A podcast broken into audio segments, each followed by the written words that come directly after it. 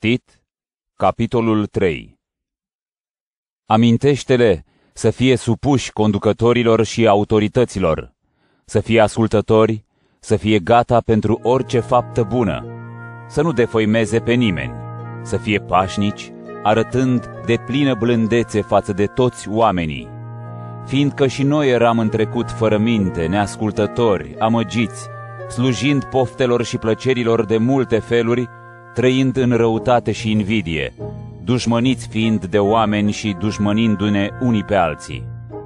Dar când s-a arătat bunătatea și iubirea de oameni a lui Dumnezeu, Mântuitorul nostru, El ne-a mântuit nu datorită faptelor de dreptate pe care le-am săvârșit, ci datorită milei Lui.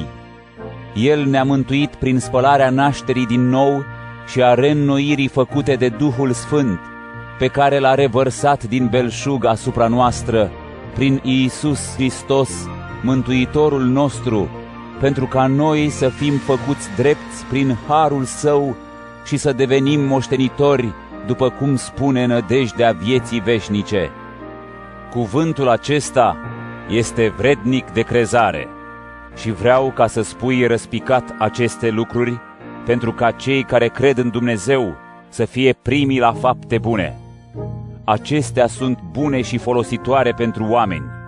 Ferește-te de întrebările prostești, de genealogii, de certuri și de dispute privind legea, pentru că sunt nefolositoare și zadarnice.